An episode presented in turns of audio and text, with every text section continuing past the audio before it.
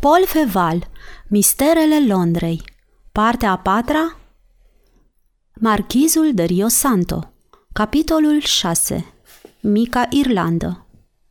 În 1800, cu 20 de ani înainte de perioada în care se petrece această povestire, exista la Londra, în cartierul Saint-Gilles, o familie săracă alcătuită din patru membri, doi copii, tatăl și mama – Tatăl se numea Mr. Christian O'Brien. Era un gentilom irlandez a cărui familie avusese odinioară o situație strălucită în provincia Connaught. Bunurile sale, ca și ale atâtor altora, trecuseră încetul cu încetul în mâinile unui lord protestant căruia, în vremea din urmă, Christian O'Brien îi fusese arendaș. Se știe ce viață deplorabilă duc arendașii din Irlanda.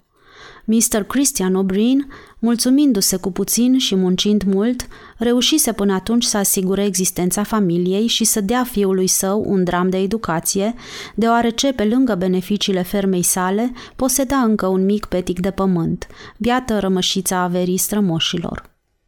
Într-o bună zi, îi trecu prin cap intendentului lordului, care, bineînțeles, își cheltuia rentele irlandeze la Londra, să conteste lui O'Brien dreptul la peticul de pământ ce reprezenta toată averea lui.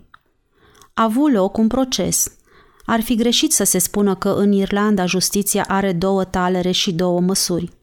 Ea n-are nici talere, nici măsură, sau, mai bine spus, balanța ei, invariabil înclinată de partea Angliei, lasă întotdeauna gol talerul indicând Irlanda. Cazurile se rezolvă printr-o simplă întrebare – Ești protestant? Nu. Ești vinovat? Da. Poți să iei orice, să agonisești, să jefuiești. Intendentul lordului obținu câștig de cauză, iar Mr. O'Brien fu izgonit de pe pământul care îi hrănea copiii. Cum Mr. O'Brien avusese nemaipomenita nerușinare de a intenta un proces lordului său, nu i s-a mai înnoit contractul de arendă și, într-o bună zi, s-a trezit azurlit în stradă. Christian O'Brien plecă la Londra cu puțina lui agoniseală și se stabili împreună cu soția și copiii în Buckridge Street, în centrul parohiei St. Gilles, a cărei mizerie a devenit vestită, mânjind ca o imensă pată de noroi cartierele cele mai opulente ale Londrei comerciale.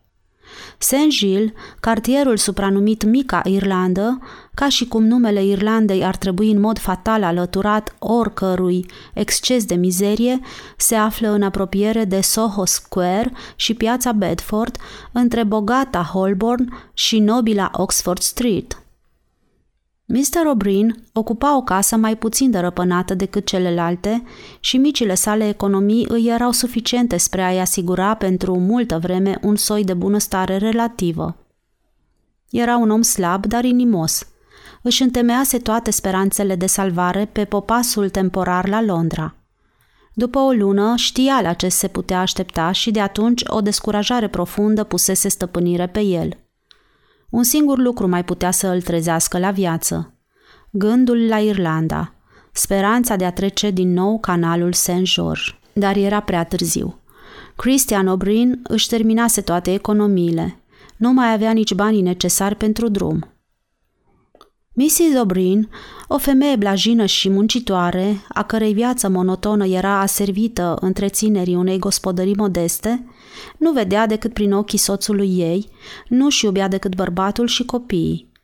Fica ei, Elizabeth, veselă, voioasă, surâzătoare, constituia bucuria domnului O'Brien, a cărui frunte tristă nu era înseninată decât de zâmbetele frumoasei Betsy. Betsy avea 16 ani. Ultimul membru al familiei, despre care n-am vorbit încă, era un băiat de 18 ani, idolatrizat de Mrs. O'Brien, dar nu prea prețuit de stăpânul casei. Nu se poate spune totuși că acesta nu-și iubea deloc fiul, căci, în măsura posibilităților sale, se ocupase asidu de educația lui. Copilul avea însă un temperament ciudat, ale cărui neașteptate manifestări de temeritate îl înspăimântau pe bravul irlandez, care uneori regreta amarnic că un băiat atât de frumos nu gândește ca toată lumea. Fiul lui Christian O'Brien se numea Fergus.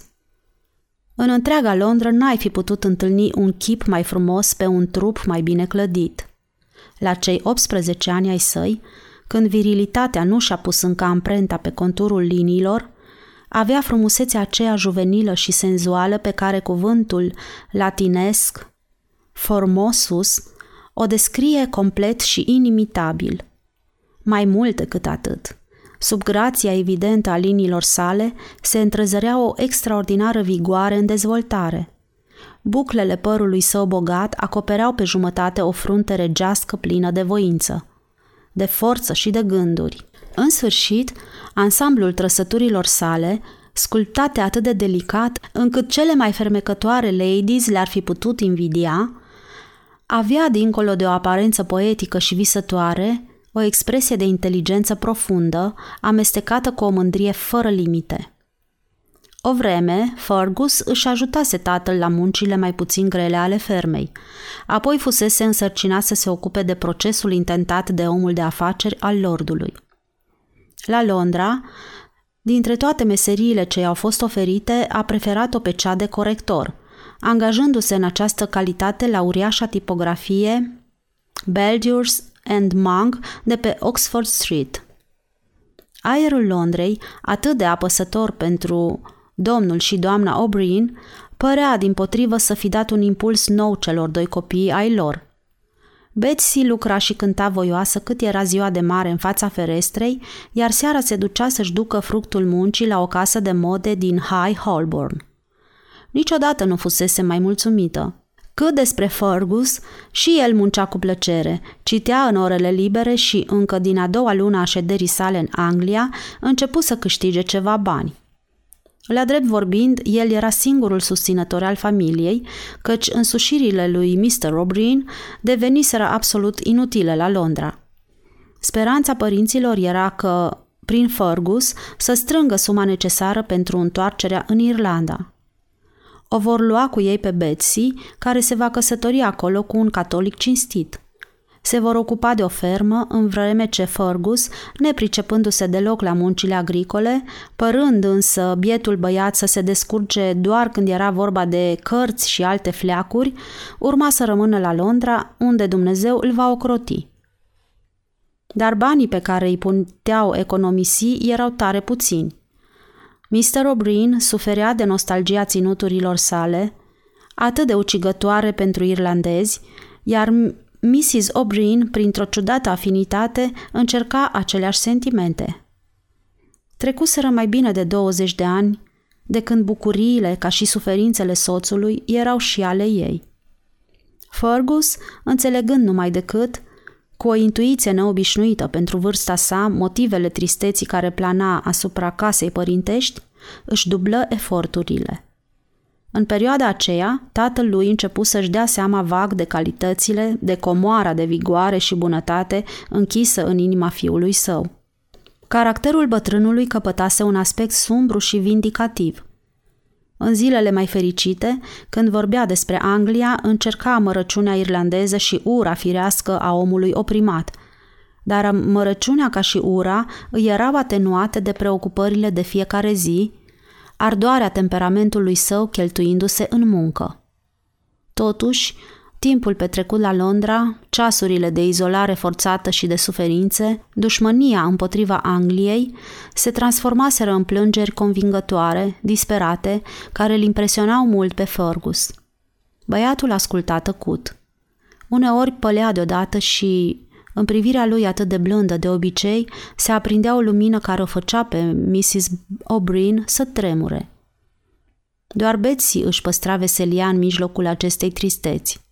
În fiecare zi pleca cu câteva minute mai devreme să-și ducă rodul muncii. De câteva săptămâni părea să fi descoperit simțul cochetăriei.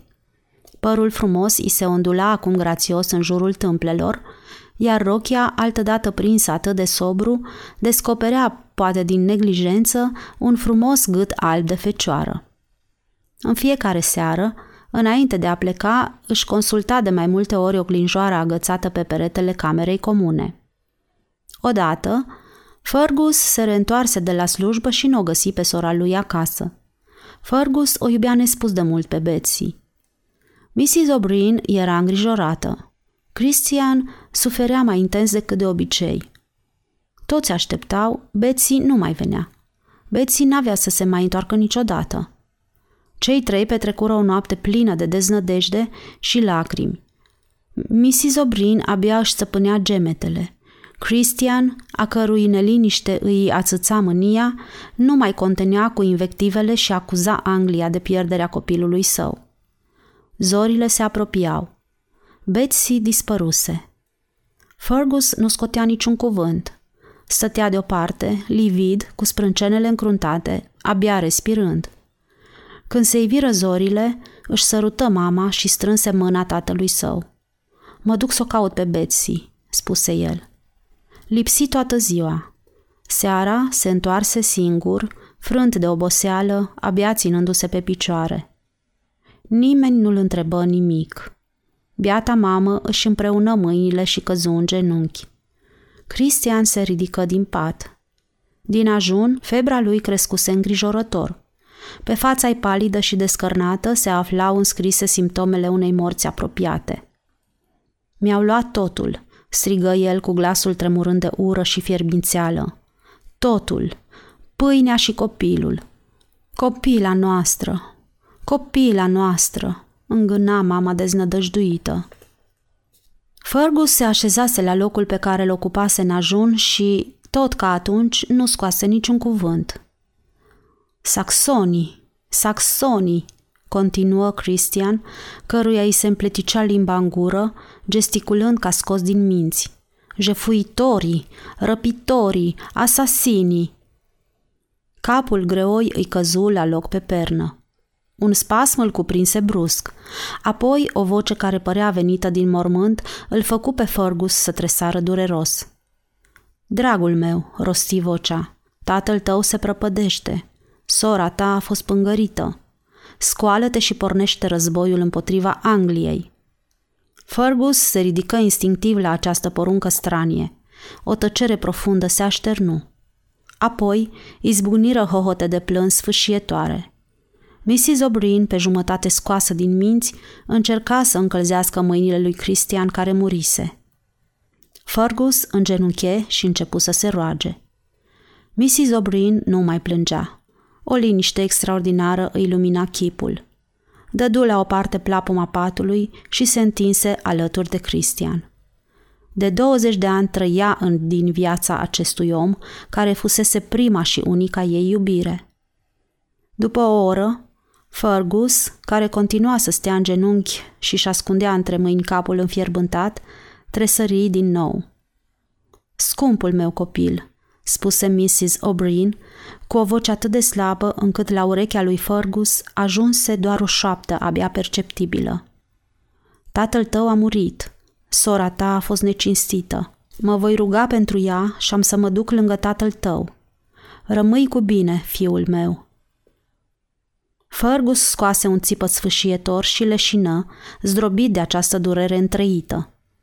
Apoi, tăcerea se așternu din nou, o tăcere lugubră, de moarte, pe care de data aceasta nu mai întrerupse nimeni. Sfârșitul capitolului 6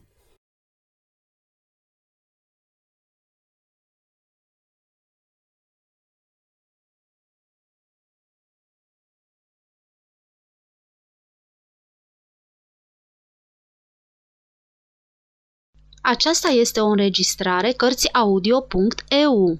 Pentru mai multe informații sau dacă dorești să te oferi voluntar, vizitează www.cărțiaudio.eu. Toate înregistrările Cărțiaudio.eu sunt din domeniul public.